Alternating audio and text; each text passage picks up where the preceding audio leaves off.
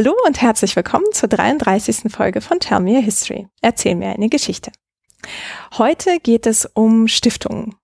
Die spielten nämlich eine wichtige gesellschaftliche Rolle und geben uns spannende Einblicke in Stadtgeschichte und auch Wirtschaftsgeschichte. Und als Beispiel nehmen wir Aleppo im 18. Jahrhundert. Und dafür spreche ich heute mit Dr. Stefan Knost von der Martin-Luther-Universität Halle-Wittenberg. Schönen guten Tag, Herr Knost. Guten Tag. Herr Knus, Sie werden ab Oktober 2020 die Professur für Islamwissenschaft an der Universität Heidelberg vertreten und sind zurzeit Projektleiter am Zentrum für interdisziplinäre Regionalstudien in Halle. Was ist das für ein Projekt, das Sie da leiten? Genau, das ist ein Projekt, in dem es um die digitale Edition der Reisetagebücher eines deutschen Botanikers geht, Karl Hausknecht der ähm, im Osmanischen Reich und in Persien unterwegs war. 1865 die erste Reise und 1866 bis 69 die zweite Reise. Und das Ziel seiner Reise war einfach Pflanzen zu suchen, um eine orientalische Pflanzenbeschreibung, eine Flora orientalis eines ähm, Schweizer Botanikers Boissier zu komplettieren, also in Gegenden zu fahren, wo vorher noch keiner war und dort Pflanzen zu sammeln, die vorher noch keiner gesammelt hatte. Denn er war natürlich nicht der Erste ne, im 19. Jahrhundert. Es gab auch weit vorher schon Botaniker, die Pflanzen gesammelt haben in der Region.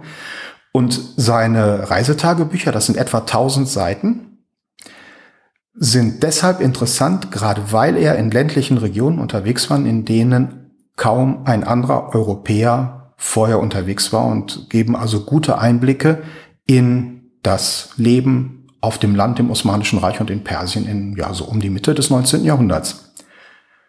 Und abgesehen von den Pflanzen, die er gesammelt hat, das war also das Wichtigste, äh, sind diese Reisetagebücher ein wichtiges Zeugnis, das ähm, mehr oder weniger vergessen war und das jetzt von uns ediert wird in einem Projekt, das die Universitäten Jena, Halle und Marburg, jetzt Bamberg, in einem Projekt vereint, also die Botanik in Jena, denen auch die Tagebücher und das Archiv und die ganzen Pflanzen, die er gesammelt hat, gehören. Da ist das Herbarium Hausknecht, das von ihm gegründet wurde, heute in Teil der Universität Jena.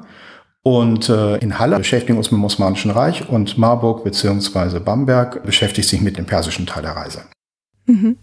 Und wie kommt es, dass es auf einmal wiederentdeckt wurde? Ja, es war nicht völlig vergessen. Also dieses Herbarium, das gab es natürlich. Ähm, das liegt ein bisschen auch an der Geschichte des Herbariums. Dieser Karl Hausknecht, der stammte aus einer begüterten Familie. Also seine Familie besaß Landgüter im Bereich ähm, Thüringen, Sachsen-Anhalt. Er hat sich dann nach seinen Reisen in Weimar niedergelassen und ist Honorarprofessor geworden, ist also vom Erzherzog zu einem Honorarprofessor ernannt worden und äh, hat dann das Herbarium gegründet. Er hat quasi ein kleines botanisches Forschungsinstitut in Weimar gegründet, wo er seine eigene Sammlung äh, untergebracht hat und das also wirklich zu einem Treffpunkt von Botanikern aus aller Welt wohl wurde zu der damaligen Zeit.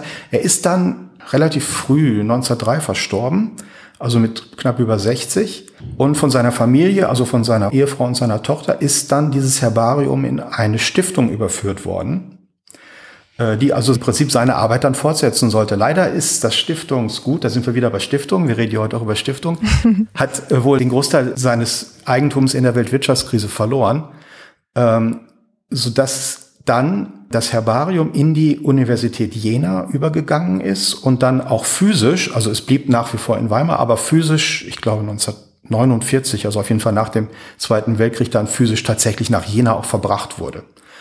Und naja, das hat wohl dazu geführt, dass also viel an Materialien, also die ganzen Briefe, seine Tagebücher etc., na, einfach mehrere Jahrzehnte in Kisten verpackt darum standen und es hat sich keiner dafür interessiert. Lediglich ähm, vor ein paar Jahren, als eine Ausstellung zu seinen Ehren organisiert werden sollte, hat man angefangen, die Sachen sich wieder anzuschauen und festgestellt, dass dieser Reisebericht eben wirklich total spannend ist. Nämlich nicht nur für Botaniker, eben auch für Historiker, für eine historische Anthropologie eben unheimlich viele spannende Informationen liefert. Wie gesagt, er war, ähm, naja, fast drei Jahre unterwegs in der Region. Und zu einer spannenden Zeit, in der sehr viel passiert ist, in der sehr viele Umwandlungen, sehr viele Transformationen ähm, dort stattgefunden haben. Hm. Das war so die Zeit der Tansimat schon? Genau, das oder? war die Zeit der Tansimat. Ähm, das war vor allem dann auch die Zeit in den 60er Jahren, in dem die Tansimat tatsächlich ihre Wirkkraft auf die Provinzen ausgreifen. Also wir haben da die Neugründung einer großen Provinz Aleppo, die also territorial viel, viel größer ist als vorher.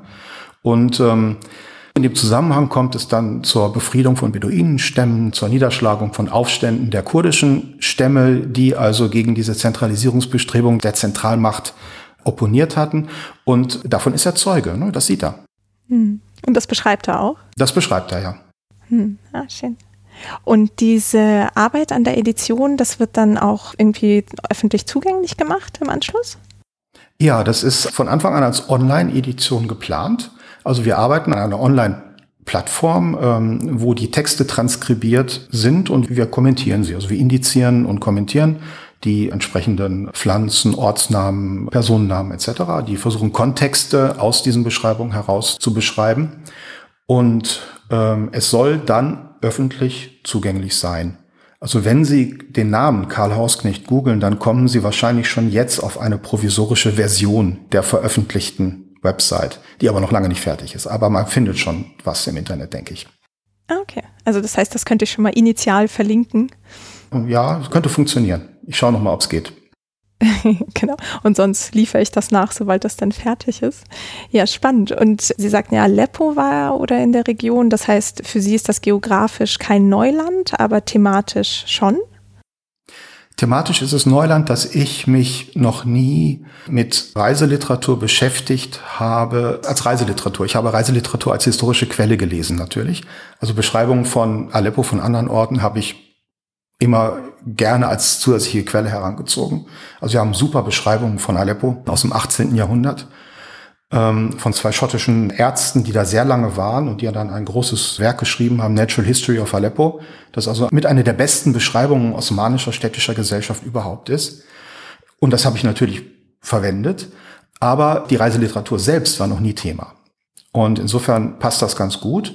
Ich habe auch Neues über Aleppo gelernt, aus den Beschreibungen von Hausknecht natürlich, denn er hat einen ganzen Winter in Aleppo verbracht und ist da sehr tief eingedrungen in die fränkische Gesellschaft Aleppos, also quasi die Ausländer, die ausländischen Händler, die Konsuln etc., die zu dem Zeitpunkt in Aleppo gelebt haben.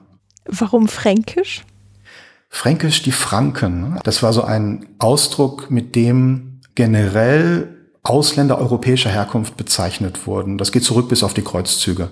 Und das findet sich aber bis ins 19. Jahrhundert auch in offiziellen Dokumenten, offiziellen Quellen, also beispielsweise in Gerichtsakten, dass also ähm, Ausländer, ja, die im Osmanischen Reich gelebt haben oder auch nur auf der Durchreise waren, dort eben immer noch als Franken bezeichnet wurden. Und dann eventuell mit einer Spezifizierung, also der französische Franke zum Beispiel und so weiter. Hm, ja, schön. Das ist dann Ifranja oder wie? Ifrangi, ja, genau. Oder Al-Franji al-Franzawi, der französische Frank. Oder der Al-Franji al-Nemsawi, der äh, Habsburger österreichische Franke. Ja.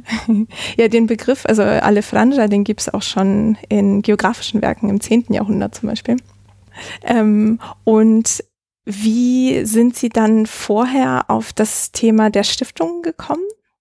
Ja, ich bin schon sehr früh ähm, einmal in Syrien gewesen, um Arabisch zu lernen.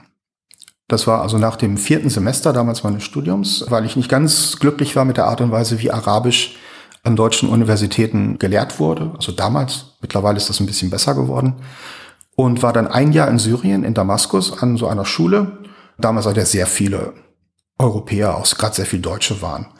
Und habe also Syrien schon ganz gut kennengelernt gehabt. Und als es dann darum ging, ein Thema zu suchen für eine Magisterarbeit, kam ich natürlich auf Syrien. Hatte mich dann beworben für ein Stipendium, ein einjähriges Studium an der Universität Aleppo und hatte eigentlich geplant, eine Studie, so eine kleine Untersuchung zu Derwischorden zu machen. So eher anthropologisch, ethnologisch orientiert. Das ließ sich auch ganz gut an. Also ich habe ohne Probleme Kontakt bekommen zu sehr vielen Derwisch-Sheikhs und Derwisch-Orden, konnte zu den Sikre, also zu den Ritualen dorthin gehen, wurde immer äußerst positiv aufgenommen, hatte aber so das Problem, dass mir so der Zugang zu einem interessanten Thema fehlte, weil man natürlich als Islamwissenschaftler aus Deutschland naja, oft die Methodologie der Fachwissenschaften nicht gut gelernt hat. Also ich war natürlich kein Ethnologe und ich war auch kein echter Historiker. Und dann habe ich aber über Bekannte Also vor allem auch dann vom französischen Forschungsinstitut in Damaskus, dem IFEAD, also im Institut Français d'études Arabes de Damas, der Treffpunkt eigentlich aller geisteswissenschaftlichen Forscher in Syrien immer war. Also das war ein guter Ort, um Leute kennenzulernen, Leute zu treffen.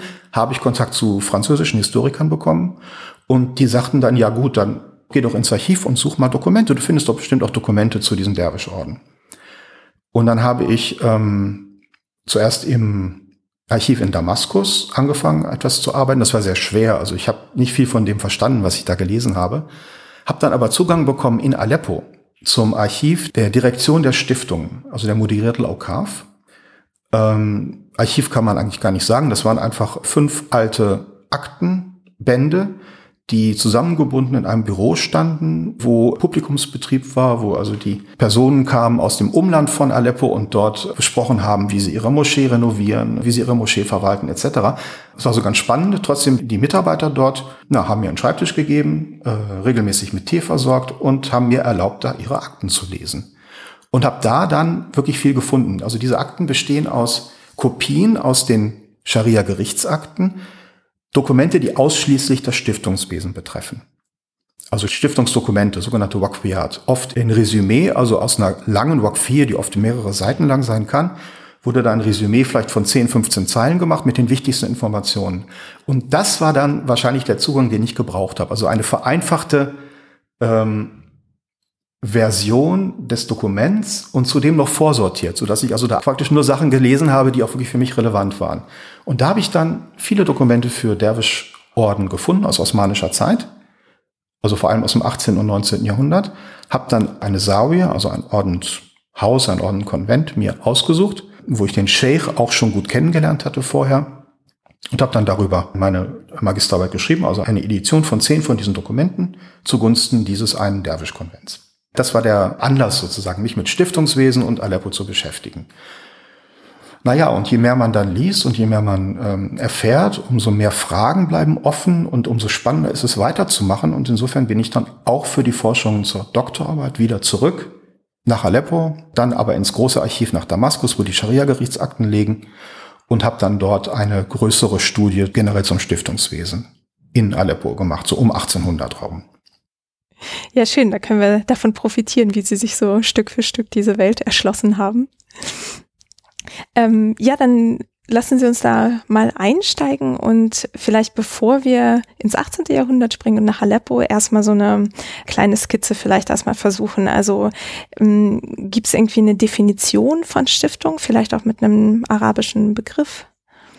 Ja, ähm, also islamische Stiftung oder sagen wir so, äh, der Islam hat natürlich die Stiftung nicht erfunden. Also praktisch jeder Kulturkreis hat eine Art von Stiftungswesen wahrscheinlich entwickelt, die sich in der Regel, ich denke, so um zwei hauptgroße Themen kreisen. Das ist einerseits natürlich die Caritas, also die Idee der Wohltätigkeit oder auch der Nächstenliebe und der Memoria, also des Totengedenkens.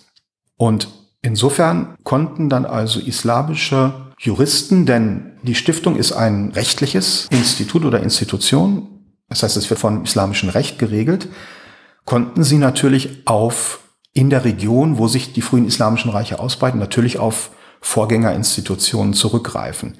Nun ist es nicht so, dass man jetzt eine konkrete Beeinflussung festmachen kann. Die Konzepte sind einfach so generell ähm, dass es nicht verwundert, dann später sozusagen im islamischen Recht ähnliche Konzepte zu finden wie vorher im byzantinischen oder auch im sassanidischen Recht.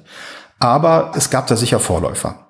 Und es gab natürlich auch konkrete Stiftungen, die schon da waren. Große Stiftungen, also die großen Klöster, byzantinischen Klöster beispielsweise im Heiligen Land etc.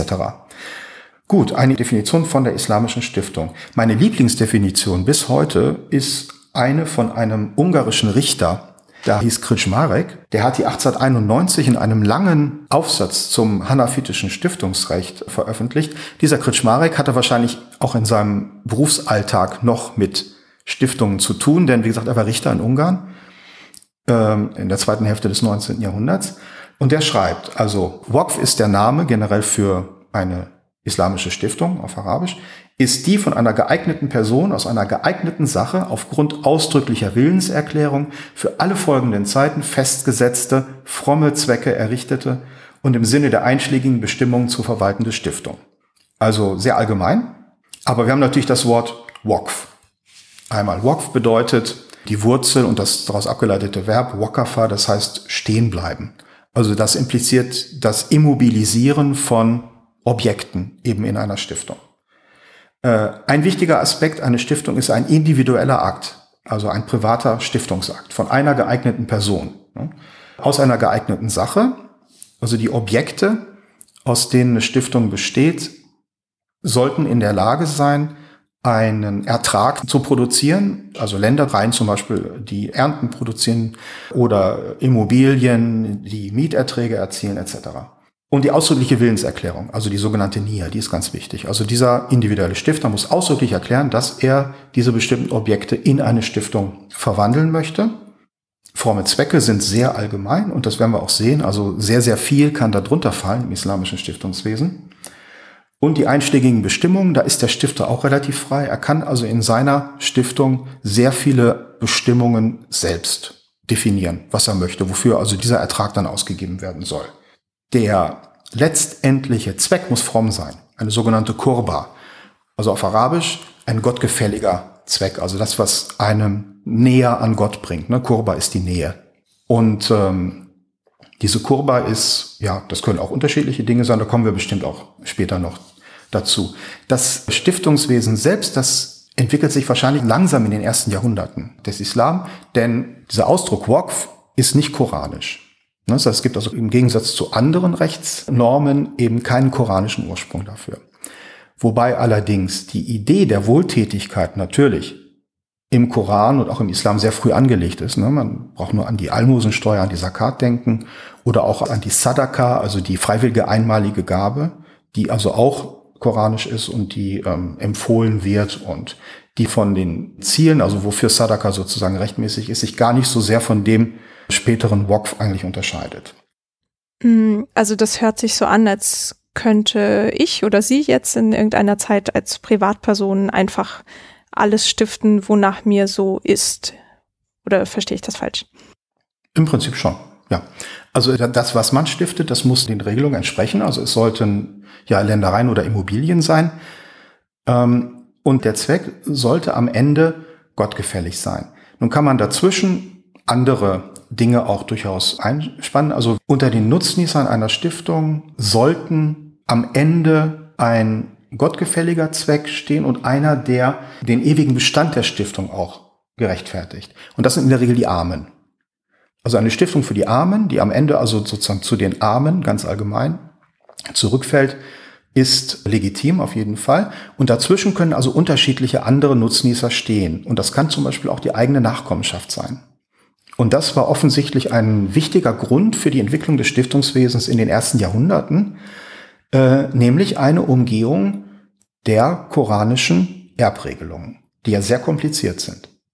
Also diese Ilmen Fareit, also die Wissenschaft von den Erbteilen, die also nicht grundlos als Wissenschaft bezeichnet wird, sehr, sehr kompliziert und führt dazu, dass der Besitz aufgesplittert wird in zum Teil sehr, sehr kleine Teile. Und das Stiftungswesen gibt nun die Möglichkeit, über eine sogenannte Familienstiftung, also eine Stiftung, die also zunächst an die Nachkommenschaft des Stifters oder der Stifterin geht, die Möglichkeit, das zu umgehen. Denn da ist man relativ frei. Man kann also sagen, ich möchte also, dass nur meine männlichen Nachkommen von der Stiftung profitieren. Man kann genauso gut sagen, ich möchte, dass nur meine weiblichen Nachkommen von der Stiftung profitieren. Nach koranischen Regeln würde ja die weibliche Nachkommenschaft beziehungsweise die Berechtigten an dem Erbe ja auch erben, was ja auch damals durchaus ein Fortschritt gewesen sein soll. Aber zum Beispiel nur die Hälfte von dem in der Regel, was ein männlicher Nachkomme erben würde oder ein männlicher Erbberechtigter. Und im Stiftungswesen kann man das gestalten, wie man möchte.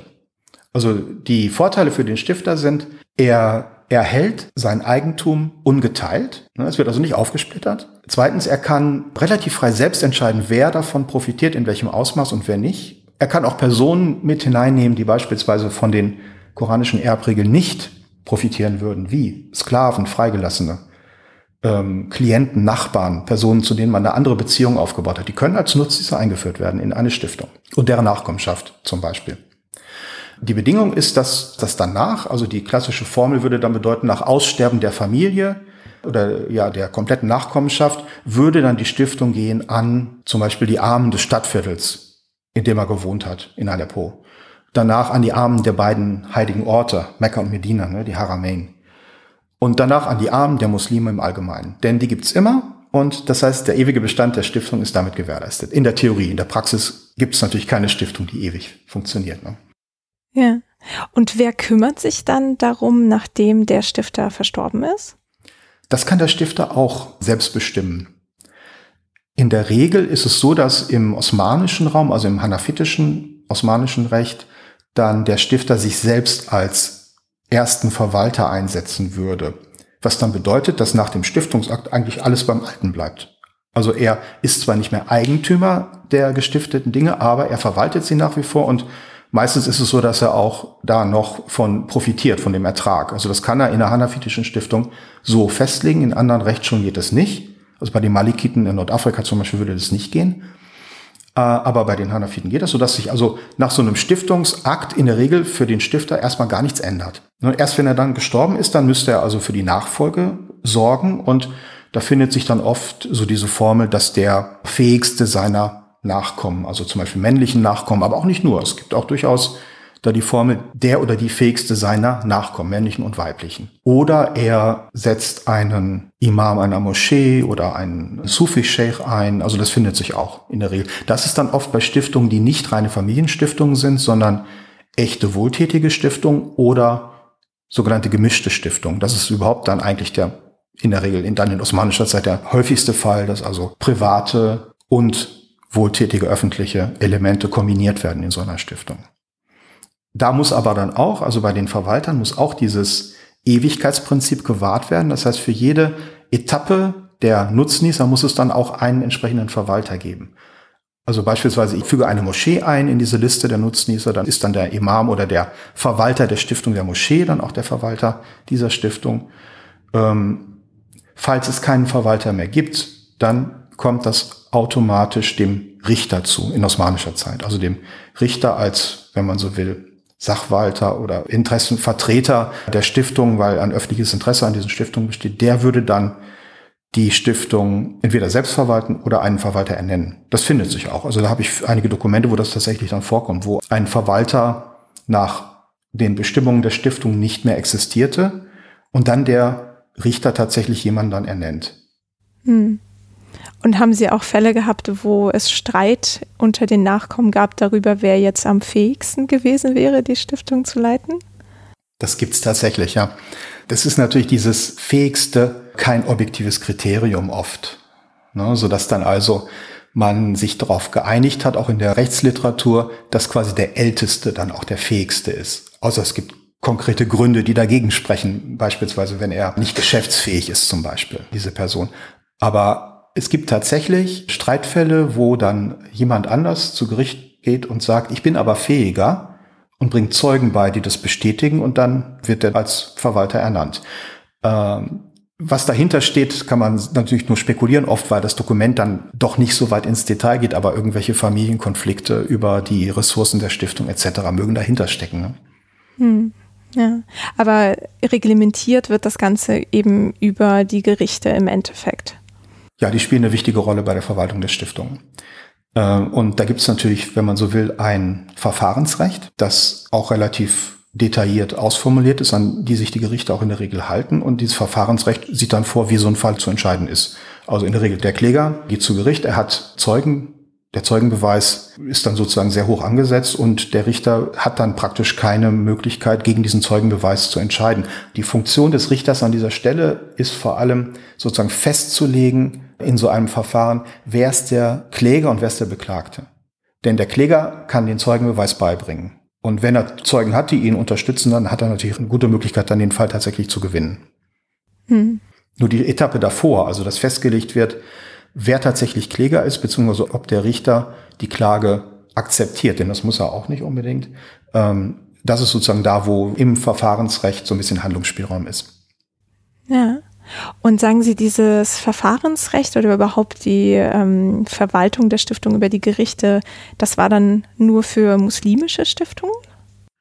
Das ähm, ist nicht zu allen Zeiten immer gleich gewesen, aber so in osmanischer Zeit, wo es eben auch ein sehr stark institutionalisiertes Gerichtswesen gab, gab es auch Stiftungen von Nichtmuslimen. Also die Dhimmi-Gemeinden, also die äh, jüdischen, zum Beispiel christlichen Gemeinden im Osmanischen Reich hatten natürlich wahrscheinlich schon, ja, bevor äh, die Region muslimisch wurde, ihre Stiftungen. Und es gibt einzelne ganz alte Institutionen, die auch nach wie vor funktionieren. Grabeskirche in Jerusalem, Sinai-Kloster und so weiter. Das sind schon byzantinische Stiftungen gewesen. Und irgendwie funktionieren die natürlich weiter. Und sie werden dann in osmanischer Zeit ähm, im Prinzip nach denselben Regeln verwaltet wie die muslimischen Stiftungen, also nach hanafitischem Stiftungsrecht.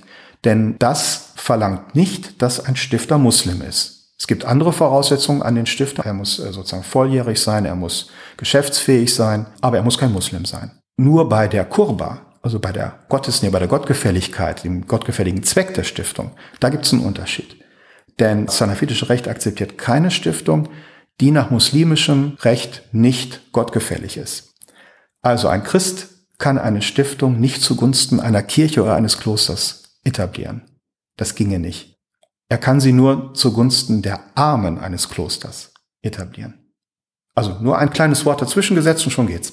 Ja, also das heißt, es wäre jetzt nicht so, dass er einfach nur, weil er Christ ist, einem anderen Recht unterliegt in dem Gebiet der muslimischen Herrschaft. Das ist auch nicht immer zu allen Zeiten gleich gewesen. Das hängt so ein bisschen davon ab, wie stark ein Staat eingreift in die Verwaltung dieser Dinge. Ähm, das Osmanische Reich hat eine effiziente Verwaltung und tut dies schon, also relativ früh, ne, also schon im 15., 16. Jahrhundert in einem relativ großen Ausmaß. Andere politische Strukturen haben das sicher nicht getan. Denn ein Charakteristikum des Status des Simi, also des Schutzbefohlenen, also ein christlich oder jüdische Gemeinden in einem islamischen Staat, ist ja eine relativ große rechtliche Autonomie.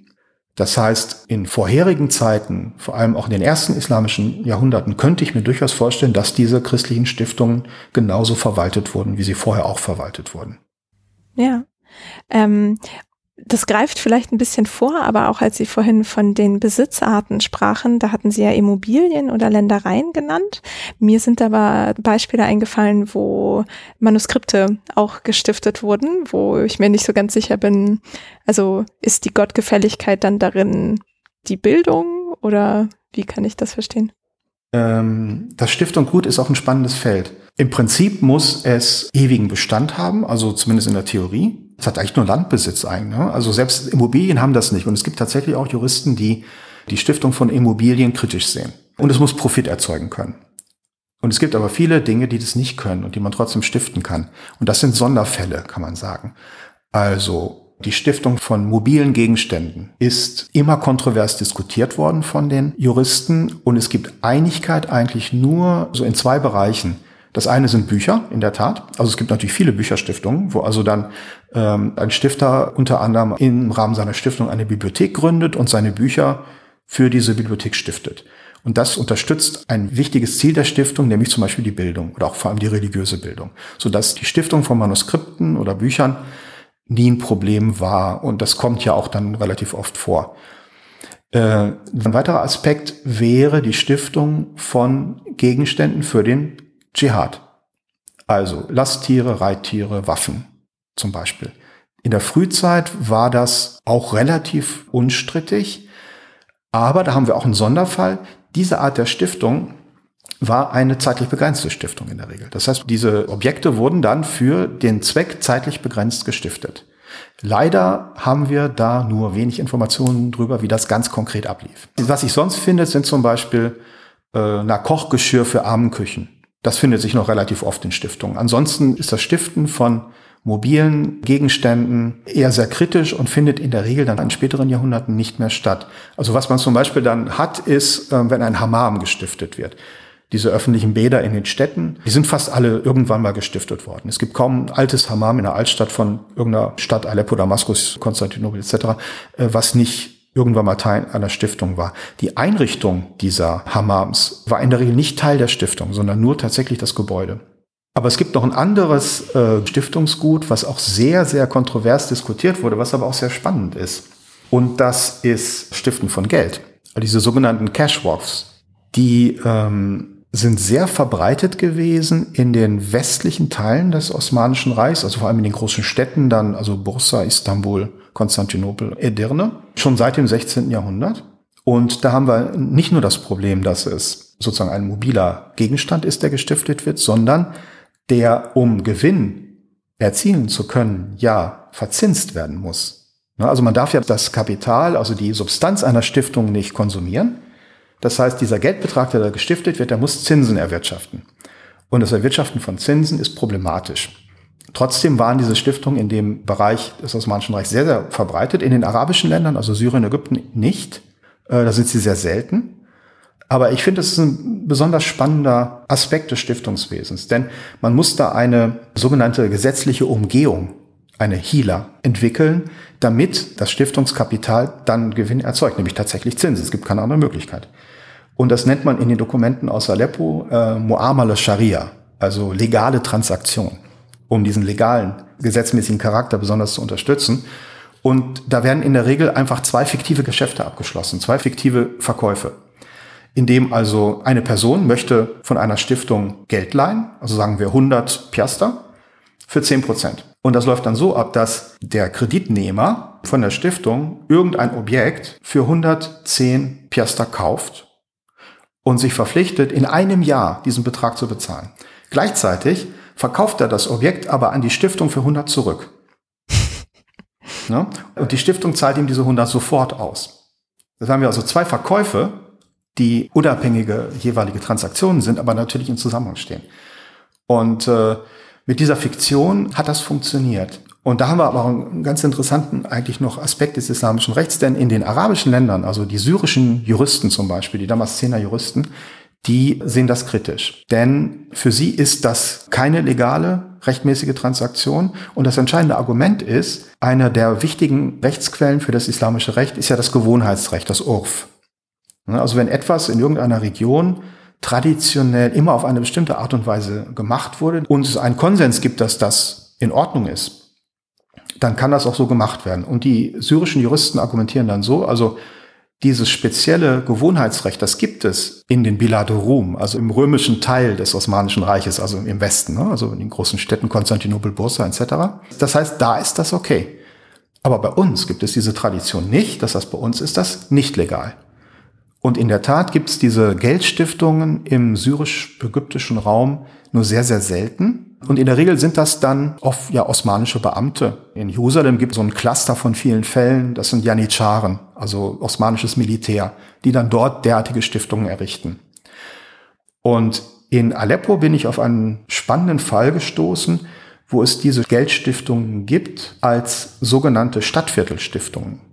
Äh, diese Stadtviertelstiftungen die entstehen so wahrscheinlich Ende 17. Jahrhundert. Die sind untersucht, eben auch in den Städten im Westen des Reiches. Also es gibt Studien zur Bursa, auch zu Konstantinopel, auch zu anderen Orten. Im Zusammenhang auch mit Geldstiftungen. Das waren fast immer Geldstiftungen. Und auch in Aleppo sind das Geldstiftungen. Und der Sinn dieser Stiftung war, die Steuerlast für das Stadtviertel zu reduzieren. Also so, dass das Osmanische Reich ja auch wie effizient und so seine Verwaltung auch immer war, es ja äh, zum Beispiel Steuern über Mittelsmänner eingezogen hat. Das heißt, es gab bestimmte Einheiten, die waren als Kollektiv sozusagen steuerpflichtig.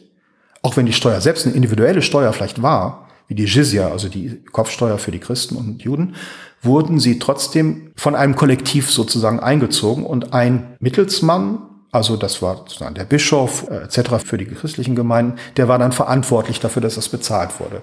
Und für Stadtviertel, es gab viele Steuern, die also sozusagen auf Stadtviertelebene dann eingezogen wurden. Und äh, diese Stiftungen entstehen offensichtlich als eine neue Steuer eingeführt wird im Osmanischen Reich, die vor allem für die Flotte und dann für die Armee bezahlt werden sollte. Und um zu vermeiden, dass einzelne Bewohner des Stadtviertels sozusagen die Steuerlast anderer, die nicht in der Lage dazu sind, übernehmen zu müssen. Also die Armen des Viertels, die also auch steuerpflichtig sind, diese Kollektivsteuer mitbezahlen müssen, aber nicht in der Lage dazu sind. Und so entstehen dann diese Stiftungen, ähm, Avaris Hane Stiftung, diese Steuer heißt Avaris. So wird es dann im Westen des Osmanischen Reiches oft genannt.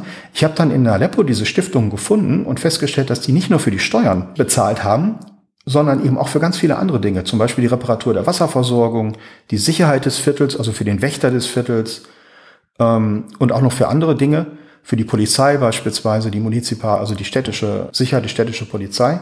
Also dass ich da eigentlich auch so auf Stadtviertelebene so eine frühe Form von kommunaler Selbstverwaltung fast gefunden habe, die also im 18. Jahrhundert da in Aleppo entsteht. Äh, das hört sich auf jeden Fall schon mal sehr komplex an und auch sehr flexibel, würde ich vielleicht schon sagen. Also weil es ja anscheinend sehr viele Ausnahmefälle und Regelungen regional und lokal gibt. Ähm, und bevor wir tatsächlich jetzt zu Aleppo gehen, würde ich mir gerne noch so den Entstehungskontext anschauen, weil Sie ja sagten, dass das aus so was ganz Speziellem herauskam.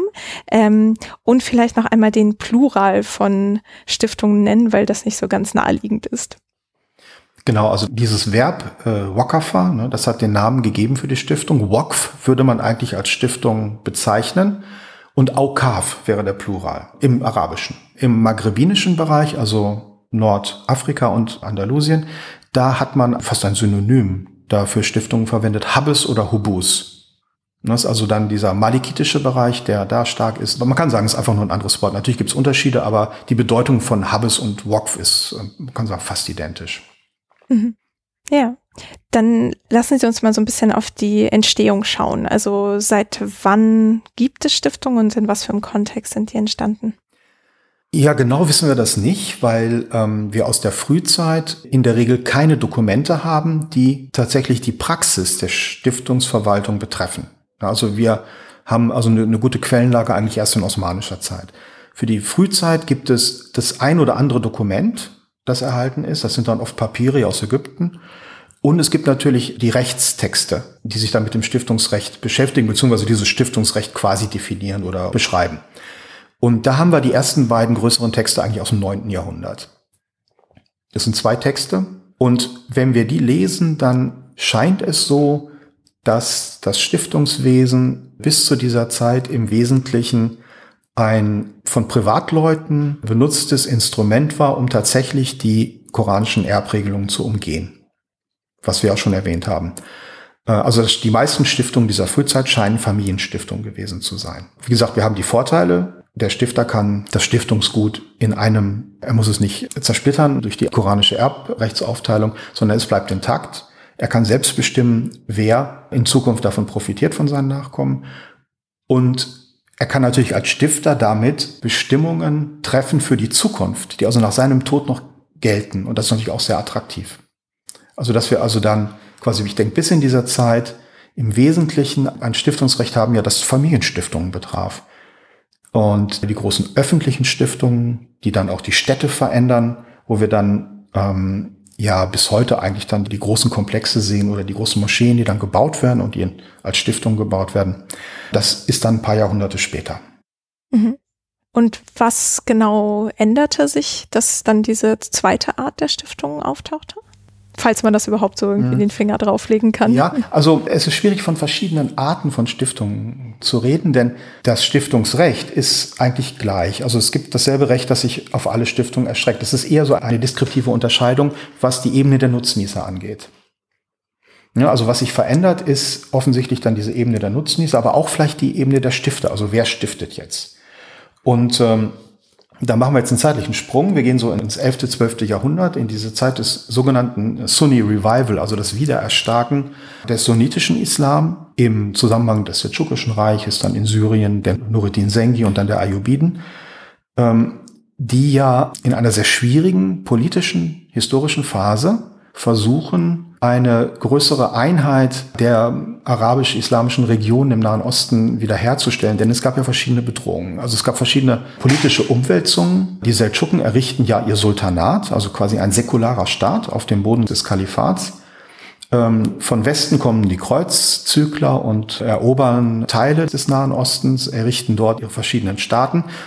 Und Länder wie Syrien, vor allem der Irak, teilweise auch Ägypten, waren eigentlich über zwei, drei Jahrhunderte durch politische Kleinstaaterei charakterisiert, die also zu einem relativen Niedergang auch vor allem der Städte, ne, der städtischen Kultur beigetragen haben. Wir haben zum Beispiel kaum große Monumente, die in Syrien im 10. oder 11. Jahrhundert entstehen. Ne, das fängt dann erst wieder ein bisschen später an. Und dieses Sunni Revival gründet eigentlich auf verschiedenen Komponenten. Zum einen ist es die Gründung von Schulen, Madrassen, eben zur Lehre der sunnitischen Wissenschaften, Theologie, aber vor allem auch Recht. Da konnten auch neue Eliten ausgebildet werden, die dann eben auch in den Staatsdienst äh, gehen konnten.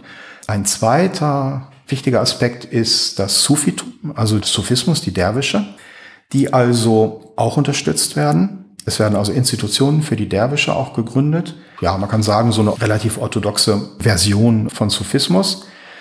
Ähm, es entstehen die ersten Derwischorden in dieser Zeit, die dann also eine gewisse, wenn man so will, nachhaltige Implementierung des Sufismus in den Städten auch vor allem ermöglichen. Bis dahin waren es herumziehende Sheikhs, die sich hier und da niedergelassen haben mit ihren Schülern. Aber durch die Entstehung dieser Derwisch-Orden, ne, der Turuk, haben wir dann so gegen Ende des 12. Jahrhunderts so eine gewisse, naja, Institutionalisierung, nachhaltige Institutionalisierung.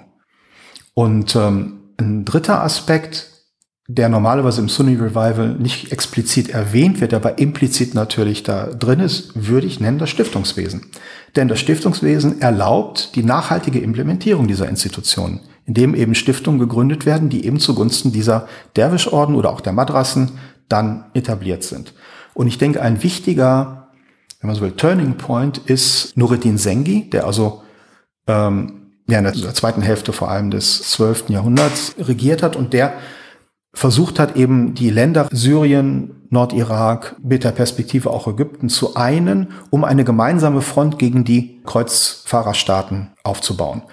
Und ein Aspekt war da sicherlich auch der Wiederaufbau der Länder, der Städte, der Institutionen. Und es gibt ein, wenn man so will, wichtiges Treffen, das fand am 12. März 1159 in der Zitadelle von Damaskus statt. Und man könnte das so ein bisschen als Kassensturz bezeichnen. Kurz vorher gab es auch zwei Erdbeben, die also Damaskus nochmal zusätzlich zerstört haben. Nicht nur Damaskus, aber auch andere kleinere Orte in der Region, aber vor allem auch Damaskus. Und äh, an diesem Tag trifft sich also der Herrscher Nureddin mit den Notablen der Stadt, mit dem Oberrichter etc., mit dem Aufseher der Stiftung, ja, mit allen wichtigen Personen quasi aus Damaskus.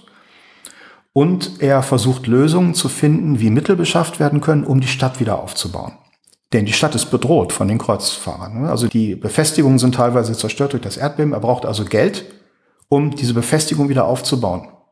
Und er ähm, lässt sich also Objekt für Objekt den Besitz der Umayyaden-Moschee zeigen. Es gibt einen Historiker, einen Chronisten, der das also beschreibt, dieses Treffen. Und er findet dann, dass der Status dieser einzelnen Objekte, die im Eigentum der Umayyaden-Moschee sind, ganz unterschiedlich ist. Es ist teilweise altes umayyadisches Gut, was also die Umayyaden schon für die Moschee gegeben haben. Dann finden sich einmalige Schenkungen, oft so als Masalih, also äh, bezeichnet, die Güter, Schenkungsgüter der Moschee. Es finden sich auch einzelne Stiftungen, einzelne Okaf. Und ähm, es ist aber alles sehr ungeordnet. Und er erbittet dann von den Autoritäten, also vor allem vom Oberrichter, die Genehmigung, diese Güter zu verwenden, um Damaskus wieder aufzubauen. Mhm. Und er ist jetzt Nureddin oder ist das der Historiker, von dem Sie sprachen? Nein, das ist Nureddin, der Herrscher der Historiker, deshalb wissen wir das, dass das so abgelaufen ist. Also es findet sich so in einer Chronik. Von wem ist das? Abu Shama. Und ähm, das ist so ein bisschen, wenn man so will, der Turning Point, wo dann ein, wenn ich so will, öffentliches Stiftungswesen entsteht, dessen Ziel es jetzt nicht mehr ist, die koranischen Erbregelungen zu umgehen, sondern im öffentlichen Raum zu bauen. Nureddin ähm, gründet dann sehr viele Stiftungen. Also in Aleppo baute er die Umayyaden-Moschee wieder auf, die also vorher von den Byzantinern zerstört worden war. Er baut die Basare wieder auf. Er stiftet sehr viel für die ersten Madrassen. Und wir haben eigentlich dann, also wie gesagt, ich habe ja bis ins 19. Jahrhundert ungefähr äh, zu Aleppo dann die Gerichtsakten durchgesehen. Und wir haben im 19. Jahrhundert noch viele Dokumente, die sich mit den Stiftungen von Nureddin beschäftigen. Ne, also die, naja, fast 700 Jahre vorher entstanden sind. Ja, und ich frage mich gerade so ein bisschen, wo der Unterschied ist zwischen, er hätte es ja auch einfach so machen können, also einfach die Infrastruktur aufbauen und das über die Stiftung zu machen. Also geht es dann darum, dass er es quasi, dass er so den Kickoff macht und irgendjemand nach ihm das dann fortsetzen soll? Oder wo ist der Unterschied? Ich glaube, die Idee dahinter war, dass die ähm, Lösung, wie es bislang gelaufen war, nicht mehr tragfähig war.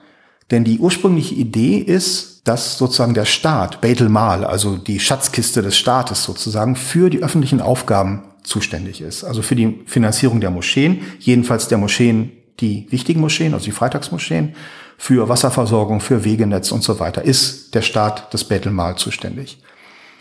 Ähm, es gab immer schon auch die Idee von sogenannten privaten Moscheen, die also zu einer speziellen Gruppe gehören und das wäre dann diese Gruppe für zuständig. Aber das ist ja auch nicht relevant. Es geht ja um die großen Objekte, die dann wieder aufgebaut werden mussten.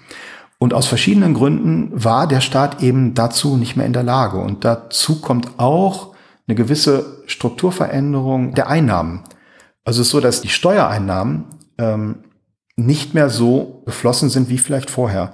Die Haupteinnahmen war die Kopfsteuer, die Jizya, aus der das finanziert worden war. Wir gehen eigentlich jetzt davon aus, dass so bis ins 12., 13. Jahrhundert der Großteil der urbanen Bevölkerung dann Muslime waren. Das heißt, die haben keine Kopfsteuer mehr bezahlt. Ähm, die Seldschuken führen das Iktar-System, also ein Lehensystem, wo also Ländereien vergeben werden an Personen, die dann Militärdienst leisten müssen mit einer bestimmten Anzahl an Anhängern für die Kriegszüge der Seldschuken. Die zahlen dann auch keine Steuern mehr, sondern das ist eine Dienstleistung, die dann stattdessen erbracht wird. Das heißt, es gibt einfach viel weniger Geld als vorher. Und äh, was Nureddin ist dann macht, er versucht eine nachhaltige Lösung zu finden, wie also bestimmte Geldquellen mit bestimmten Zwecken direkt kombiniert werden können. Und dafür benutzt er dann das Stiftungswesen. Das ist ja sehr kreativ eigentlich. Ja, also er ähm, beispielsweise die Basare von Aleppo, die waren zugunsten der Umayyaden-Moschee gestiftet. Ja. Und das hört sich auch so ein bisschen danach an, dass quasi die Kontrolle über die Verwaltung des Geldes auch ein bisschen dezentralisiert wird durch die Stiftung. Ja, jede Stiftung ist eigentlich eine unabhängige Institution. Das heißt, die wird unabhängig verwaltet. Und je nachdem, wie stark ein Staat da eingreifen möchte und kann, gibt es dann so Aufsichtsbehörden, die es auch schon früh gab, die gab es auch, schon zu Nurettin's also Aufsichtsbehörden, wo dann die Verwaltung der Stiftung quasi kontrolliert wurde. Aber oft hat diese staatliche Oberaufsicht nur die großen Stiftungen erfasst. Kleine private Stiftungen blieben also unterm Radar. Die wurden nach wie vor eigentlich bis in späte osmanische Zeiten quasi unabhängig verwaltet. Mhm. Mm, und diese Art des Stiftungswesens, was sozusagen hier im 12. Jahrhundert so äh, an Fahrt aufnahm, hat sich das in der gesamten islamischen Welt verteilt, weil Sie ja vorhin sagten, dass er das vor allem im arabisch-islamischen Bereich ähm, gemacht hat, weil es halt auch sein Herrschaftsbereich war. Aber wie ist es denn im Osten zum Beispiel? Ja, da findet das auch statt. Ähm, also die Seldschuken gründen auch schon größere Stiftungen, aber vor allem auch in den späteren Jahrhunderten gibt es das auch. Also auch die großen Moscheekomplexe Zentralasien und Iran sind auch ähnlich durch Stiftungen, zum Teil auch durch Herrscherstiftungen dann finanziert worden, zum Teil gegründet worden. Die Mamluken setzen diese Politik fort. Ne? Wir kennen die großen mamlukischen Baukomplexe in Kairo, aber auch in Syrien. Ne? Das ist praktisch eine Kontinuität. Und die geht auch in osmanischer Zeit weiter. Wobei ich würde sagen, in osmanischer Zeit gibt es nochmal eine neue Qualität, weil dann das Stiftungswesen wirklich auch dazu dient, große Infrastrukturprojekte, also das ganze Imperium weit betreffende große Infrastrukturprojekte zu unterstützen. Also die großen Stiftungen der Sultane oder Großvisiere. Das ist nochmal eine neue Qualität, nochmal ein neues Niveau, ne, verglichen mit denen, die dann im 12., 13. Jahrhundert von den Nuriden oder Ayyubiden gebaut werden. Hm.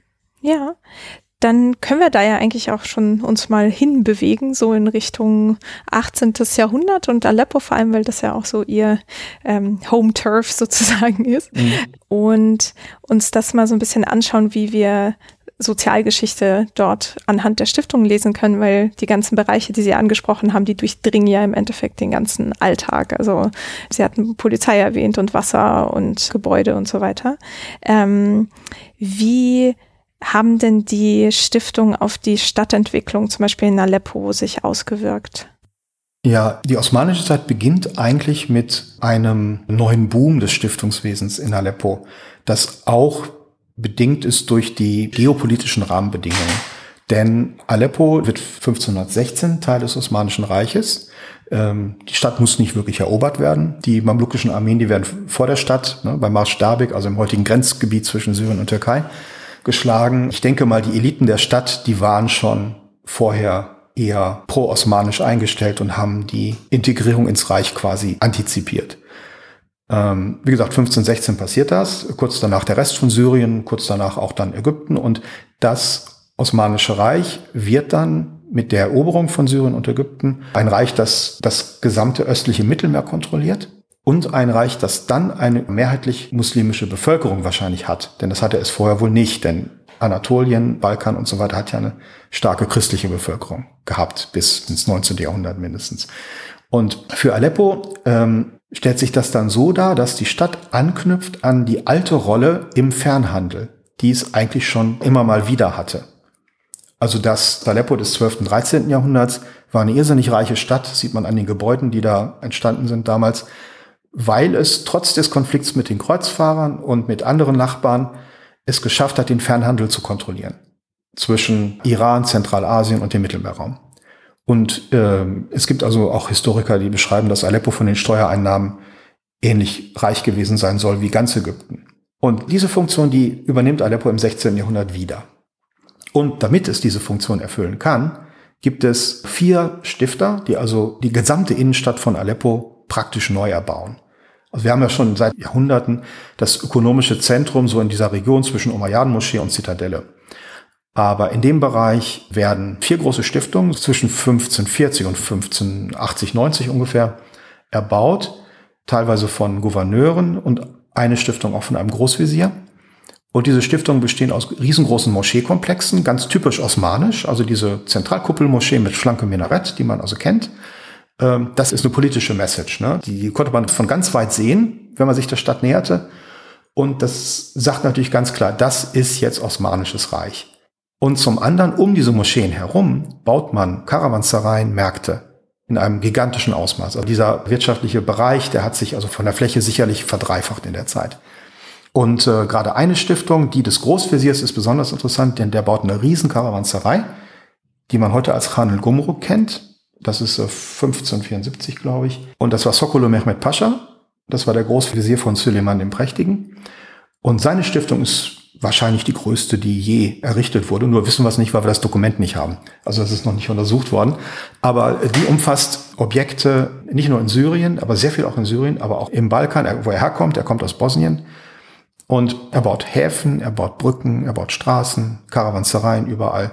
Und diese riesengroße Karawanserei in Aleppo, die dann das Hauptquartier der europäischen Händler wird. Also die Konsulate von England, Frankreich, Holland, die werden in diesem Khan installiert und sind da zum Teil dann einige Jahrhunderte lang.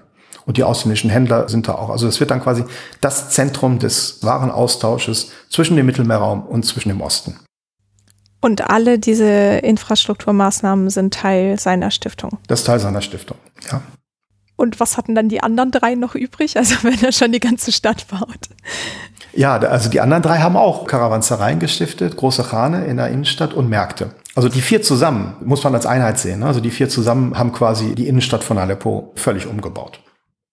Also das ist dieser imperiale Ansatz von Stiftungen, wo man also ja Stiftungen etabliert, so ähnlich wie es Nureddin auch gemacht hat, um urbanen Raum zu schaffen oder zu renovieren, zu restaurieren. Das ist also diese politische Dimension von Stiftungswesen. Ähm, trotzdem bleibt rein rechtlich die Stiftung ein individueller Akt, genau wie die ganz kleine Stiftung, die also jemand etabliert für seine Nachkommen. Rein rechtlich unterscheidet sich das nicht groß, außer dass es hier natürlich ganz andere Dimensionen hat. Die, die Objekte, die involviert sind, sind viel mehr und die Nutznießer sicher auch. Also es gibt da eine Reihe von Nutznießern. Vor allem Mekka und Medina sind Nutznießer dieser Stiftung. Hm. Und haben die sich irgendwie abgesprochen oder so? Also diese vier? Davon gehe ich aus. Ich habe das noch nicht finden können. Also ich suche das schon lange und andere haben das auch schon gesucht, die Antwort auf diese Frage. Aber ähm, das ist sicher so. Also das gab da sicherlich ein, wenn man so will, ein Programm, die Orte zu entwickeln. Dazu gehört eben dann auch ja eine Hafen, den er baut in Payas, also nicht weit von Iskenderun in der Türkei heute. Ne, da baute er ähm, eine Riesenkarawanserei, auch mit Moscheekomplex, dazu einen Hafen, der sich leider nicht durchsetzt. Also das wird nicht der große neue Hafen von Aleppo und das war vielleicht geplant, aber das setzt sich leider nicht durch. Ja, er renoviert Brücken, baut Brücken. Ähm, da ist eine Vision von Empire dahinter, ne? wie das Empire sich entwickeln soll. Und das Mittel, um das zu tun, ist das Stiftungswesen. Ja. Und angenommen, Sie haben sich abgesprochen, haben Sie dann aber trotzdem irgendwie auch konkurriert miteinander? Ähm, die sind alle zeitlich hintereinander angeordnet. Also ah. ähm, ich glaube, konkurriert, ähm, das findet in der Innenstadt statt. Und die Innenstadt, die war natürlich nicht wüst und leervoll, sondern da standen auch schon Gebäude.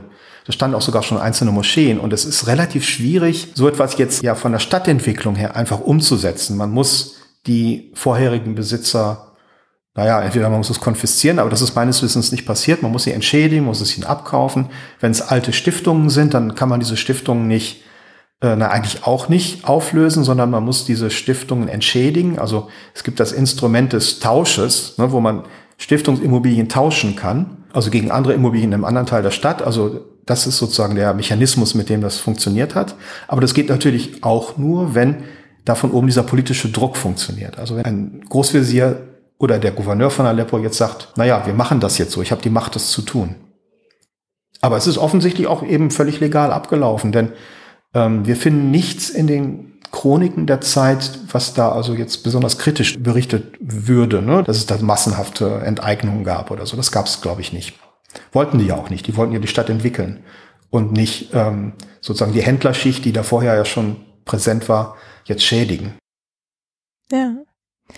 Mm, und wenn ich mir so überlege, was die Beziehung angeht zwischen diesen lokalen Gouverneuren zum Beispiel und dann der Hauptverwaltung in äh, Konstantinopel oder Istanbul, dann ähm, gibt es da irgendwie Reibungen? Ähm, also es gibt Reibungen, ja, die gab es sicher, aber die ähm, findet man selten dokumentiert, würde ich sagen. Also es ist natürlich so, dass verschiedene Institutionen für die Aufsicht über diese Stiftung dann zuständig sind. Ähm, Im Fall dieser vier Stiftungen ist es auch ganz unterschiedlich. Also bei einigen blieb das in Aleppo, weil die Gouverneure Nachkommen hinterlassen haben in Aleppo, die auch die Kontrolle über die Stiftung in der Familie sozusagen auch weitergetragen haben.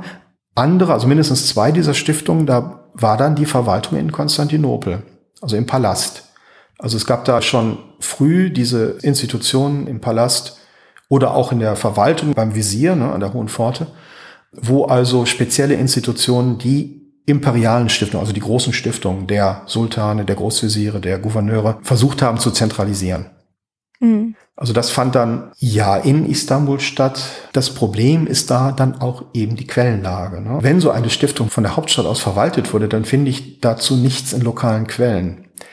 Ähm, es ist ein relativ großer Aufwand, alle Quellen abzudecken, die verfügbar sind. Also man müsste sehr viel Zeit auch in Istanbul verbringen, im Archiv des Topkapi zum Beispiel, des Palastes. Und ja, diese Zeit hat niemand. Ne? Insofern, um das komplette Bild zu haben, würden mir noch ein paar Jahre Archivarbeit fehlen wahrscheinlich. Aber es gab sicher Konflikte. Ja. ja, aber wenn ich mir so überlege, dass der Visier zum Beispiel dann vor Ort, das ist ja, wenn das seine eigene Stiftung ist, dann kann man ja vielleicht auch ein bisschen größenwahnsinnig werden und irgendwie die Stadt dann als sein eigenes irgendwie begreifen und gar nicht mehr so sehr als Teil dieses großen Osmanischen Reiches, dem man diente eigentlich. Mhm. Das gab es sicher und das gab es vor allem dann auch in den späteren Jahrhunderten, im 17. und 18., wo eine gewisse Dezentralisierung stattfindet, wo dann also ähm, ja auch lokale Autonomien entstehen, wo dann Gouverneure, die dann offiziell zwar osmanische Gouverneure sind, aber de facto autonom regieren. Aber da hat das Osmanische Reich auch immer ganz gute pragmatische Lösungen gefunden. Also wenn ich es von der Perspektive der Hauptstadt, des Zentrums aus gesehen, wenn ich nicht die Macht habe, das zu verhindern, versuche ich es einzubinden. Also mit den Asem-Gouverneuren in Damaskus, vor allem im 18. Jahrhundert, die waren quasi autonom haben gemacht, was sie wollten.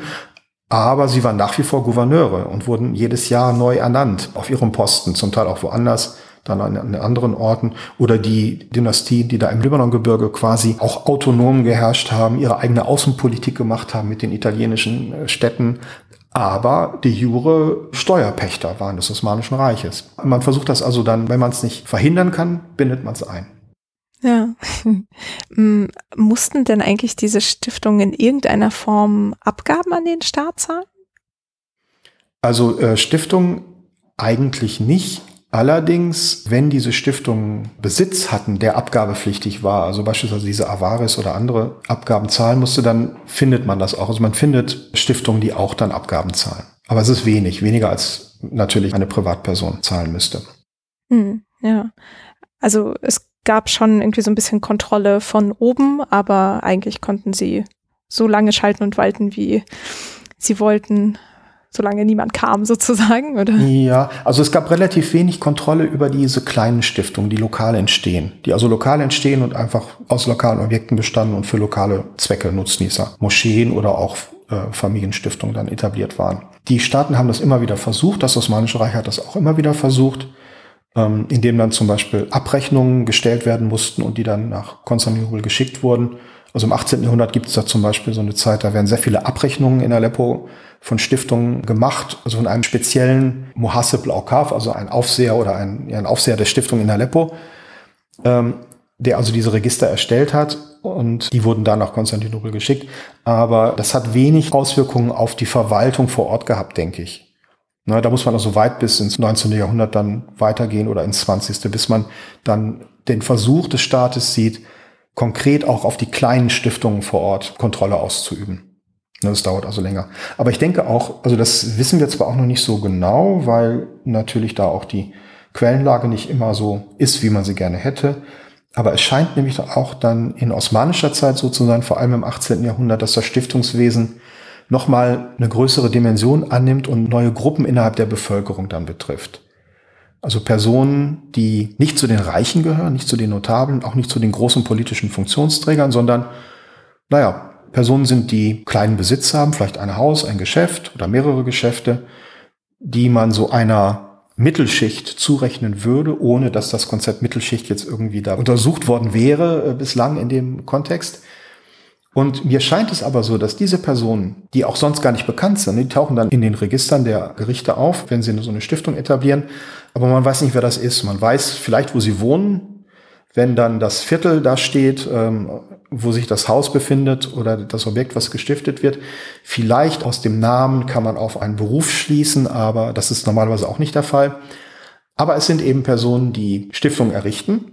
Und das Interessante ist, dass ein relativ großer Teil dieser Stiftung eben auch eine wohltätige Stiftung ist, also sozusagen für öffentliche Zwecke. Und ganz oft sind das die Moscheen des Stadtviertels, die Derwischkonvente, die sich da befinden, oder auch die Wasserversorgung oder auch dann die Memoria, oft dann auch verbunden damit, dass also für den Stifter an einem bestimmten Ort in der Moschee oder so ähm, Koran gelesen werden soll zu seinem Gedächtnis. Mhm. Und da sind also die Zahl dieser Stiftungen, die scheint dann immer stärker zu steigen, so im 18. Jahrhundert.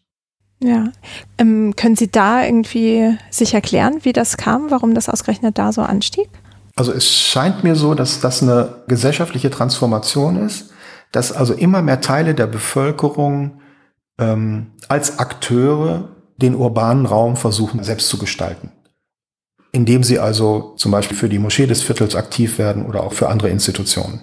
Vor allem auch die Wasserversorgung ist da wichtig. Jetzt ist es schwierig zu sagen, ob das vorher nicht auch schon so war, weil uns die Dokumente eigentlich fehlen. Aber es mag durchaus eine neue Entwicklung sein. Dass also mit einer Schwäche des Zentralstaats im 18. Jahrhundert, also einer Dezentralisierung, dass es da eine neue Mittelschicht gibt, die also selbst initiativ für die Gestaltung des eigenen Umfeldes sozusagen aktiv wird. Und das Spannende daran ist, sind sehr viele Frauen dabei. Also Stifterinnen. Ähm, ich habe also so eine Menge an Stiftungen untersucht, die also in dem Zeitraum so etwa 1790 bis 1810 entstanden sind. Das sind knapp 200 Stiftungen. Die meisten sind eher klein, eben von diesen Personen gegründet, die also vielleicht nur ein Objekt stiften, ein kleines Geschäft oder ein Teil von einem Haus oder ein kleines Haus. Und knapp 51 Prozent davon waren Frauen. Und das alles in Aleppo? Das, das betrifft nur Aleppo, ja. Knapp über 50 Prozent waren Frauen. Und wenn man sich jetzt anschaut, wer stiftet jetzt Kheri-Stiftungen, also für wohltätige Zwecke oder Familienstiftungen, dann ist es so, dass die meisten der Frauen, also sie sind stärker daran beteiligt an Stiftungen für die Institutionen ihres Stadtviertels. Die wenigen größeren Stiftungen, die dann auch von Männern errichtet sind, sind Familienstiftungen. Ja, hängt das mit dem Erbrecht irgendwie zusammen? Ja, dann auch. Das ist dasselbe Argument wie vorher. Also die größeren Stiftungen, das sind notablen Familien. Die sind auch bekannt. Da wissen wir, wer das ist, was die so gemacht haben, was für Funktionen die hatten. Und ähm, da ist dann oft so, dass dann versucht wird, natürlich das Eigentum der Familie intakt zu erhalten für die Nachkommenschaft. Meistens sind kleinere wohltätige Aspekte dabei, weshalb diese Stiftungen also dann eigentlich gemischte Stiftungen wären, also sogenannte Waqf Mushtarak. Das sind aber oft ganz wirklich klein. Also es gibt kaum eine Stiftung, wo nicht irgendwo eine Koranrezitation oder ein kleiner Geldbetrag für einen Sufi-Sheikh oder so noch mit drin ist. Ne, aber der Hauptaspekt dieser Familienstiftung ist die Unterstützung der Nachkommenschaft. Wohingegen bei den kleinen Stiftungen und vor allem bei den kleinen Stiftungen, die von Frauen errichtet sind, der Hauptaspekt eben die Unterstützung von frommen, wohltätigen Zwecken ist. Hm. Weil das quasi das Einzige war, was sie als Spielraum hatten?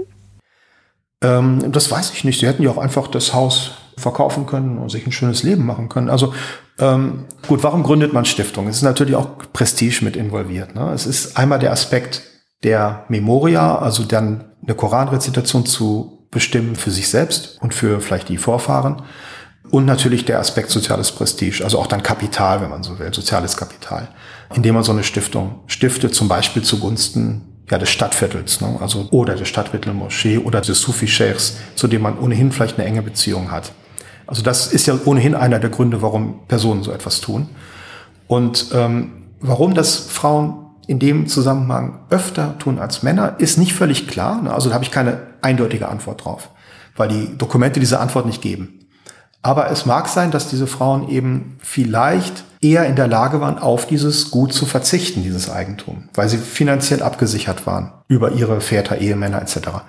So dass man also als Stifterin eher auf das Geschäft oder das Haus, was man da noch besessen hat, was einem über das Erbrecht vielleicht zugefallen war, ne, dass man da vielleicht eher darauf verzichten konnte.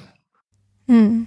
Ja, und ich meine, Sie hatten ja schon gesagt, dass das mit den Quellen schwierig ist für die Zeit vor dem 18. Jahrhundert. Gibt es da denn überhaupt irgendwelche Stiftungsurkunden oder Vermerke von Frauen? Vor dem 18. Jahrhundert? Ja, mhm. gibt es. Ja. Also es gibt sogar viele. Es gab ja auch Töchter, Ehefrauen von den Sultanen schon aus der früheren Zeit, die also große Stiftungen errichtet haben. Also eine wunderschöne und auch sehr interessante wäre die von Daifa Khatun in Aleppo, die berühmte Madrasatul Firdaus, also die Madrasa des Paradieses, ähm, südlichen Stadtrand von Aleppo im Bereich von großen Friedhöfen. Sie war die Ehefrau von Saher Razi, dem Sohn von Saladin und Herrscher von Aleppo. Und das war die Zeit, so um kurz nach 1200, als Aleppo wirklich irrsinnig reich war. Und sie war dann nach dem Tod ihres Ehemanns Regentin. Das ist eine der wenigen Frauen, die regiert haben zu der Zeit, relativ lange. Und sie gründet diese Madrasa, die also leider größtenteils zerstört ist im Moment, also aufgrund des Konflikts in Aleppo, ähm, die also ein wunderschönes Gebäude ist mit einer irrsinnig langen Innenschrift, die ist fast 90 Meter lang, die geht fast um den gesamten Innenhof, wo sie also die Verbindung schafft. Wir haben ja dieses Sunni Revival erwähnt. Die beiden Aspekte des Sunni Revival ist einerseits die Madrasa als Schule für die theologischen und juristischen Wissenschaften und die Derwisch-Konvente. Und in dieser Madrasa für das kombiniert sie beides. Das ist also eine Madrasa, gleichzeitig eine Chanka, also ein Derwisch-Konvent. Und diese Inschrift im inneren Hof, die beschreibt also ganz lang und ausführlich die nächtlichen Rituale der Derwische und ihren Versuch, damit Gott nahe zu kommen. Das ist also eine echte Sufi-Inschrift. Und eine der ganz wenigen, so großen, die es gibt. Ne? Also da hat eine Frau wirklich mal aus ihrer Macht heraus ihren Gestaltungsspielraum völlig ausgereizt und dieses Monument in Aleppo gegründet. Hm. Ja. Und dann im 18. Jahrhundert heißt das also, das ist nichts Neues sozusagen, dass da Frauen an sich stiften, sondern die Menge. Genau, das würde ich sagen, ja. Es gab immer Frauen, die gestiftet haben, aber dass es so viele sind, relativ gesehen, und die, warum sie das tun und für welche Zwecke, das scheint mir eine neue Entwicklung. Wie gesagt, ganz hundertprozentig kann ich es nicht sagen. Hm. Ja, le leider schreiben Leute nicht immer alles auf, was ihnen so durch den Kopf geht in so ein Gründungsdokument. Ähm, wenn wir jetzt vielleicht mal so in Richtung der Tansimat schauen, also ins 19. Jahrhundert, da hatten Sie ja schon erwähnt, dass das auch eine Auswirkung auf die Stiftung hatte, weil da die Zentralisierung wieder angezogen wurde vom Osmanischen Reich. Ähm, was veränderte sich dann für die Stiftung in der Zeit? Ja, wie gesagt, es geht eigentlich so auf und ab, was staatliche Kontrolle angeht je nachdem, wie der Staat in der Lage und willens ist, tatsächlich dann die Kontrolle über die Stiftung auszuüben. Es ist ja so, dass über die Jahrhunderte eine große Menge von diesem Stiftungsbesitz entstanden ist. Also ich glaube, in Aleppo gab es mal eine Untersuchung, die hat herausgefunden, dass mehr als drei Viertel der Grundstücke im zentralen Bereich der Innenstadt, also im wirtschaftlichen Zentrum, Stiftungsbesitz sind. Also sehr, sehr viel oder auch drei Viertel der Ländereien im Osmanischen Reich. Also gigantische Mengen an Besitz und jeder Staat hat natürlich das Interesse, da Möglichkeit, das zu kontrollieren. Und ein wichtiger Teil der Reformen während der Tanzimat und relativ früh schon, also schon in den 1820er Jahren, ist der Versuch, eine zentrale Aufsicht über die Stiftungen einzuführen. Also was dann in den westlichen Quellen als WOKF-Ministerium schon relativ früh bezeichnet wird. Und dieses WOKF-Ministerium, das gründet dann Büros in den einzelnen Provinzen. Und das ist eigentlich neu. Also, dass es da sozusagen direkten Draht gibt von der Provinzverwaltung hin zur Zentrale nach Konstantinopel. Und dass man versucht, in den Provinzen erstmal wahrscheinlich rauszufinden, was es wo gibt. Da gibt es also auch Dokumente. Ich habe ein, zwei gefunden, wo man dann in Aleppo mal so ein Survey gemacht hat und ähm, die Stiftungen versucht hat herauszufinden, wo also die Kenntnis über die genauen Bedingungen, den Stifter und den Stiftungszweck verloren gegangen waren. Und diese Stiftung, da hatte man sich eine Weile dann sehr für interessiert, die dann unter die Kontrolle dieses neuen Waqf-Ministeriums zu bringen. Aber man kann eigentlich sagen, dass trotz der Tansimat, also das passiert, die Kontrolle über die herrscherlichen Stiftungen, die sogenannten imperialen Stiftungen, die größeren Stiftungen, die findet statt. Und die kleineren lokalen Stiftungen, die gut funktionieren, da gibt es trotz der Tansimat eigentlich relativ lange nicht den Versuch, das unter das Dach dieses neuen Wokf-Ministeriums zu bringen. Also die funktionieren nach wie vor relativ autonom, so wie es das Stiftungsrecht eigentlich auch vorsieht. Was passiert ist, dass dieses, wenn man so will, lokale Büro des Wokf-Ministeriums dann ähm, zum Teil anstelle der Gerichte der Ansprechpartner ist, wenn zum Beispiel was vermietet wird, wenn Stiftungsbesitz getauscht wird. Oder wir haben ja dann im 19. Jahrhundert auch wichtige Stadtentwicklungen, die passieren. In Aleppo werden neue Stadtviertel gegründet, größere Straßen werden gebaut, zum Teil in der Altstadt und das betrifft dann auch Stiftungsbesitz und da ist dann dieses Ministerium involviert. Das dann, also in der Art und Weise, wie das dann passiert. Hm. Und war das für alle Teilnehmenden in Ordnung, dieser Wechsel? Also das stelle ich mir eigentlich problematisch auch vor, wenn jetzt auf einmal eine neue Institution sich zwischen die Gerichte und die Stiftung schaltet? Ja, das ist sicherlich nicht immer unproblematisch abgelaufen, aber da wüsste ich jetzt auch ganz konkret jetzt keine Fälle zu nennen, wo es jetzt einen konkreten Konflikt gäbe. Na, ich glaube nicht. Ne. Also die Umsetzung der Tansimat war nicht konfliktfrei, eigentlich nirgendwo. Ja, ist ja selten so bei Reformen, die umfassend sind. Mhm. Gab es denn auch neue, weiß nicht, vielleicht Freiheiten für die Stiftungen innerhalb oder nach den Tansimat? Ähm, sehe ich jetzt nicht so. Also diese kleine Stiftung als völlig unabhängige Institution, die es ja dann vorher, vor allem im 18. Jahrhundert gab, würde ich sagen, gibt es keine neuen Freiheiten. Gruppen von Stiftungen, die ihre Freiheit bewahren, das sind die Stiftungen der anderen Religionsgruppen, also der Christen und der Juden zum Beispiel, weil die normalerweise unter diese ähm, Tansimat-Regelung nicht fallen. Also die werden nach wie vor von ihren Gemeinden hin verwaltet. Also das ist dann ein Aspekt, der erst dann wirklich im 20. Jahrhundert zum Teil auf den Tisch kommt bei der Reform. Aber die Stiftungen der anderen Gruppen werden nicht betroffen. Familienstiftungen, wenn sie funktionieren, also wenn man noch weiß, wer die Nutznießer sind und wie das verteilt werden soll, sind eigentlich auch relativ wenig betroffen zunächst von den Tansimat-Reformen. Das passiert dann später im 20. Jahrhundert. Ah, okay. Aber wie gesagt, es ist generell ein wieder Umschwappen in eine andere Richtung, wo wir jetzt also dann einen starken Staat haben, der also dann nicht nur die Stiftung, sondern einfach alles versucht zu zentralisieren, zu vereinheitlichen vor allem auch. Denn die Stiftungsverwaltung war ja regional zum Teil ganz unterschiedlich, auch im Osmanischen Reich. Also ich habe mal eine kleine vergleichende Studie gemacht zwischen Damaskus, Aleppo und Jerusalem und da gibt's in der Stiftungsverwaltung in der Art und Weise, wie Mietverträge gestaltet werden und wie Eigentum definiert wird oder Besitz von verschiedenen Besitzstufen definiert werden, gibt es zum Teil selbst innerhalb des Scham, ne? also schon große Unterschiede. Das wird dann im 19. Jahrhundert vereinheitlicht. Hm. Scham ist. Also Großsyrien, also dieser Raum zwischen Anatolien und Ägypten und Mesopotamien. Hm, okay. Also sind das eher so die Formalia, die sich ändern, aber es sind keine so einschneidenden Veränderungen in den Tansimat für Stiftungen. Genau, würde ich sagen. Für die einschneidenden Veränderungen müssen wir dann auf das 20. Jahrhundert warten. Ja. Ähm, blicken wir doch mal auf das 20. Jahrhundert. Was passiert denn da?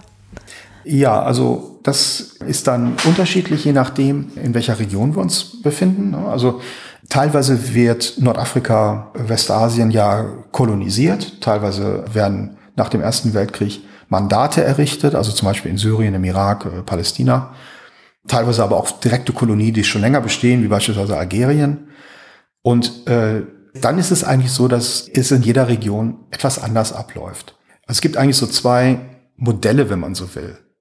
Das eine Modell wäre vielleicht das Modell Algerien, das aber außer in Algerien, glaube nirgendwo dann wirklich so angewandt wurde, wo Frankreich als Kolonialmacht die Stiftung einfach konfisziert und äh, teilweise dann um die französischen oder europäischen Siedler, um die Kolonisierung Algeriens zu unterstützen, den ehemaligen Wokf oder Habes Landbesitz an Siedler vergibt oder verkauft. Das hat jetzt auch nicht nur Vorteile, sondern das hat für Frankreich auch extreme Nachteile gehabt, denn so nach dem französischen Modell wurde damit eigentlich ja eine, wie Sie Franzosen das sicherlich gesehen haben, religiöse Institution abgeschafft, aber die Moscheen mussten dann plötzlich von den Kolonialbehörden finanziert werden. Und es gab dann so eine Art Berufsulama, die dann vom französischen Staat finanziert wurden in Algerien. Okay, leicht ad absurdum geführt. Ja, ja, so ein vielleicht negativer, nicht ganz vorhersehbarer Effekt für die Franzosen, weshalb sie es dann in den anderen Regionen, äh, ja Marokko, Tunesien, aber auch dann in Syrien eben anders gemacht haben. Wobei muss man natürlich sagen, Algerien war eine Kolonie, Algerien war zeitweise französisches Staatsgebiet, ne, also Mutterland. Ähm, und in Syrien war es ein Mandat, andere waren Protektorate, also dass natürlich die Kontrolle und auch die Perspektive sozusagen, diese Region länger zu beherrschen und zu kontrollieren, natürlich auch eine andere war.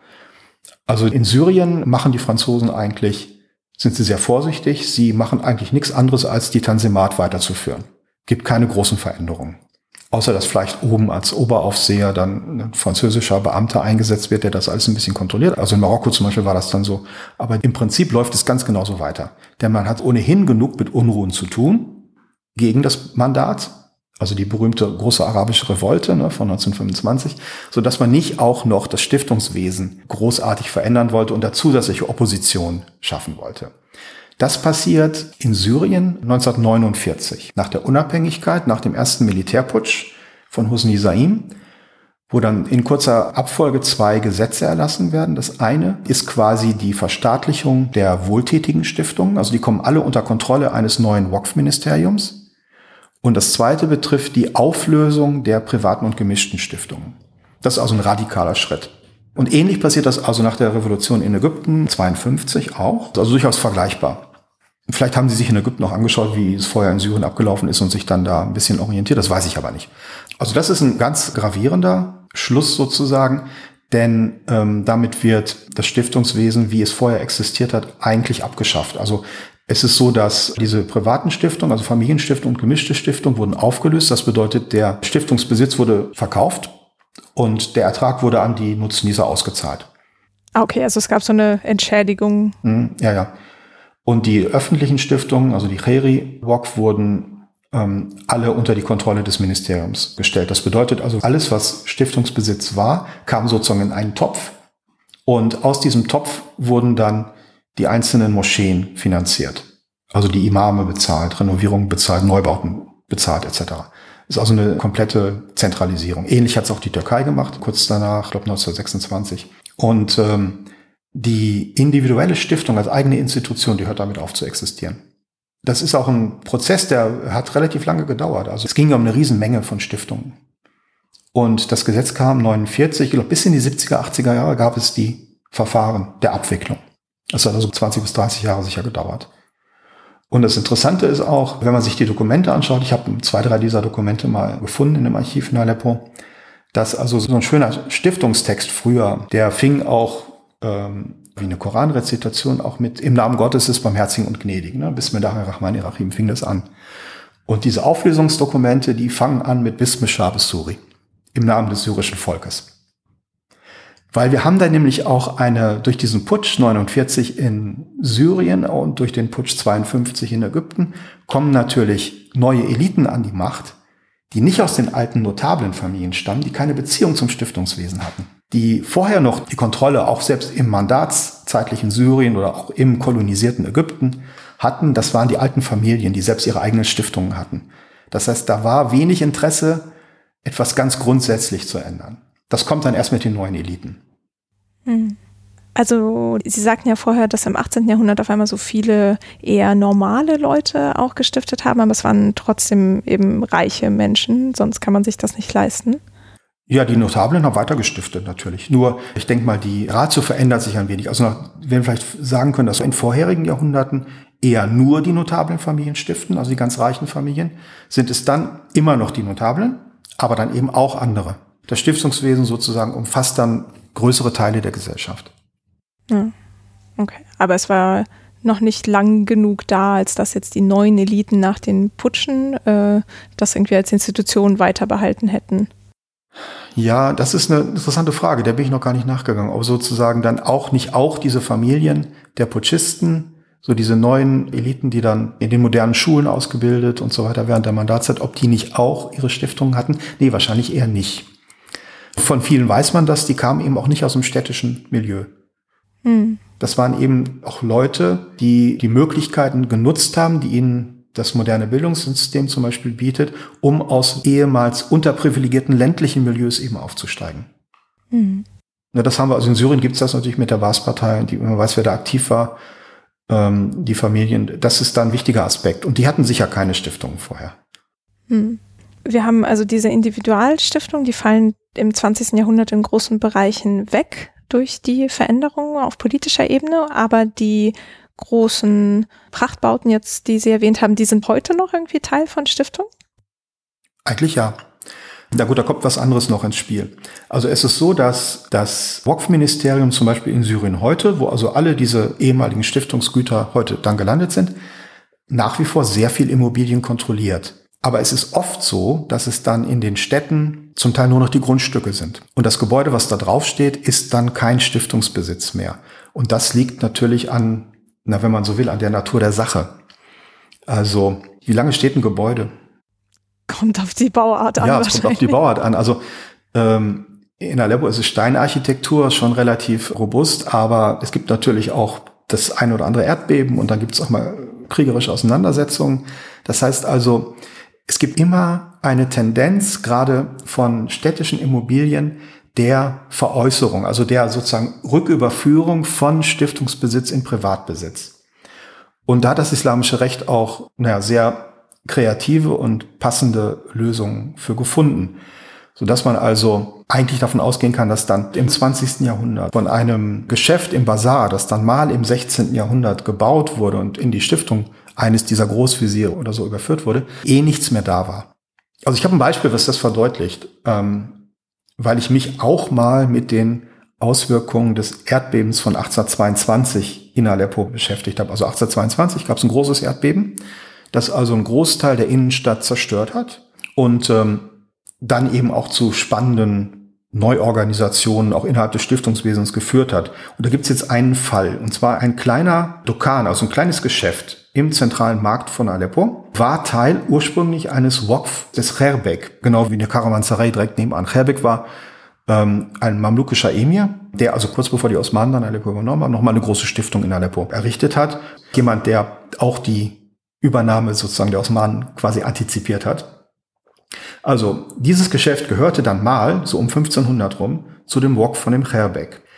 Irgendwann gab es dann mal einen Besitzerwechsel. Das heißt also, das Geschäft war wahrscheinlich zerstört, wurde neu erbaut und äh, in dem Moment dann, kurz nach dem Erdbeben 1822, gehört der Stiftung des Kherbek nur noch das Grundstück.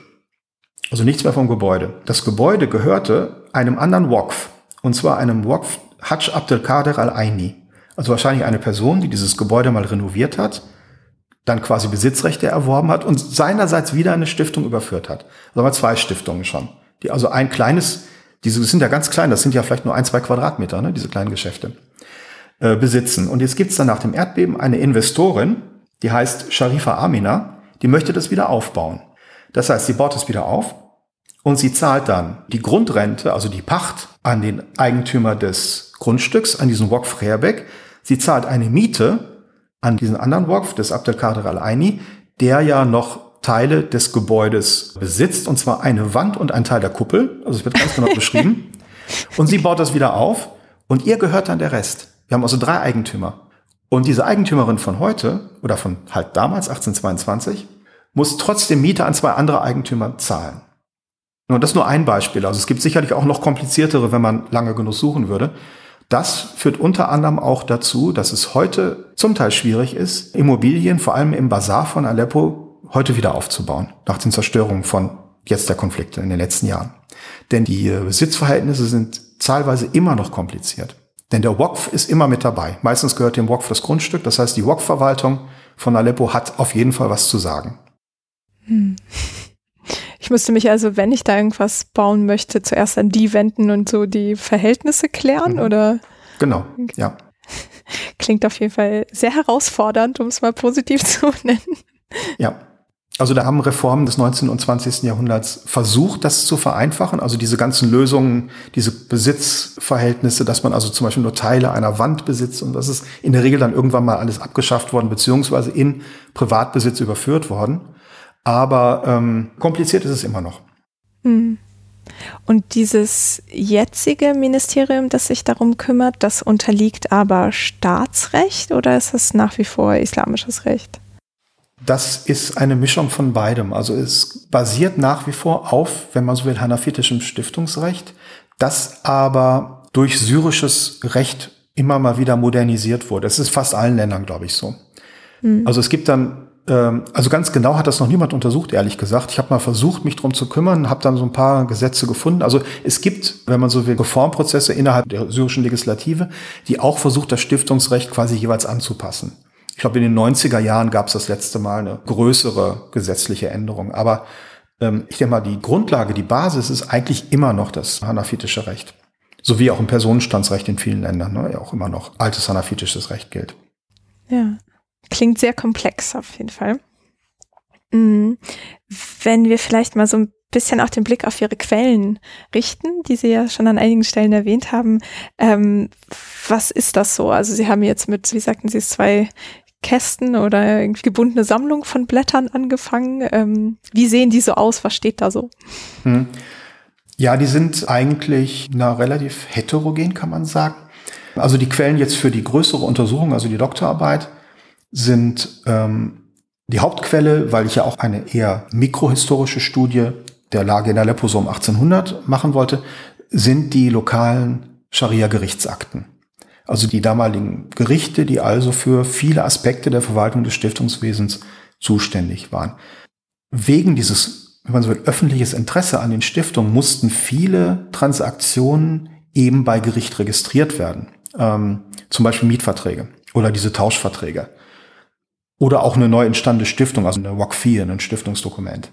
Das war eigentlich nach islamischem Recht nicht nötig. Es hat sich etabliert, schriftliche Register zu führen, ich denke mal aus rein pragmatischen Gründen, weil sonst einfach eine Rechtssicherheit nicht gewährleistet ist. Aber der Jure muss das eigentlich nicht sein. Und es gibt sogar manchmal Fälle, die ans Gericht herangetragen wurden, wo es um eine Stiftung ging, die also nie bei Gericht registriert wurde, wo es keinerlei schriftliche Dokumente gibt. Denn es gibt ja dieses klassische, wenn man so will, im islamischen Recht, diese klassische Abneigung gegen alles Geschriebene, weil man das so einfach fälschen kann. Man kann ja schreiben, was man will. Und insofern hat der geschriebene Text an sich wenig Bedeutung, sondern es ist der Zeugenbeweis, es ist Zeugnis, wo jemand tatsächlich etwas bezeugt, was also gilt. Was natürlich unpraktisch ist. Ne? Also eine relativ moderne Staatsverwaltung, die kann nicht ohne schriftliche Quellen, sodass man dann Mittelwege findet und man sagt, wenn also so ein Register beim Richter liegt, im Gericht, dann kann man dem schon trauen, was da drin steht. Also das ist im Prinzip so der Kompromiss. Aber es gibt nach wie vor viel, was eben ohne schriftliche Dokumente abgelaufen ist, vor allem eben im Bereich außerhalb des Stiftungswesens. Äh, Im Bereich des Stiftungswesens würde ich sagen, das meiste hat irgendwelche schriftlichen Spuren hinterlassen. Und das sind dann eben oft auch die einzigen schriftlichen Quellen, die wir haben.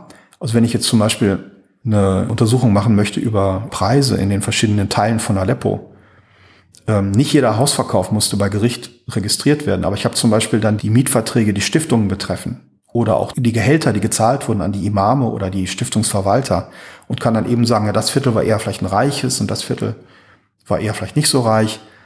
Also man kann im Prinzip auf Basis dieser Dokumente, vor allem der Stiftungsabrechnungen, die man für Aleppo so von 1750 bis 1840 ungefähr hat, ähm, nicht jedes Jahr, aber relativ viele Jahre, könnte man im Prinzip eine Wirtschaftsgeschichte Aleppos in diesem Jahrhundert schreiben. Also das sind quasi die Gerichtsakten. Es gab vier oder fünf je nach Zeit in Aleppo, die aktiv waren, also Gerichte, ne, Scharia-Gerichte. Äh, ein Hauptgericht, oberes Gericht, das wo der aus Konstantinopel geschickte Richter der Provinz seinen Sitz hatte und wo alle wichtigen Fälle verhandelt wurden und wo dann auch viele Stiftungsfälle gelandet sind, weil die als wichtig erachtet wurden.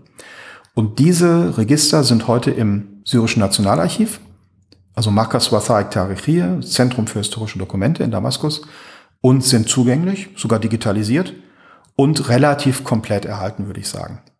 Also das ist schon mal eine super Quelle.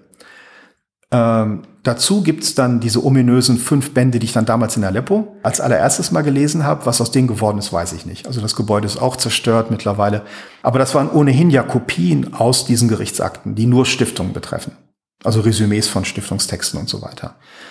Dann ist natürlich die imperiale Seite ist natürlich auch wichtig. Das heißt, alles, was in Konstantinopel verhandelt wurde, dahingeschickt wurde, ist heute im Zentralen Osmanischen Archiv in Istanbul.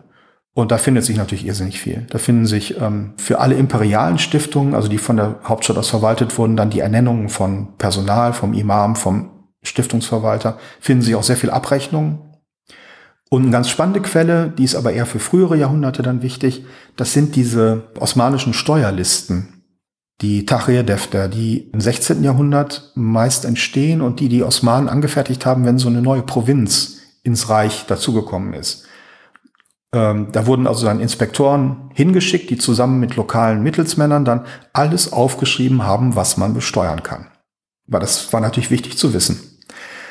Und das ist eine super Quelle, weil da findet sich dann wirklich jedes Haus wieder und jedes Grundstück und jede Mühle und Olivenhain und so weiter. Also ist eine sehr gute Quelle für Wirtschaftsgeschichte. Ob die immer so korrekt und gut durchgeführt wurden, diese Service, das wissen wir heute nicht. Ne? Aber im Prinzip haben wir nichts Besseres als Quelle. Und solche Listen wurden auch für die Stiftungen erstellt. Also in der Regel mindestens einmal für jede Provinz.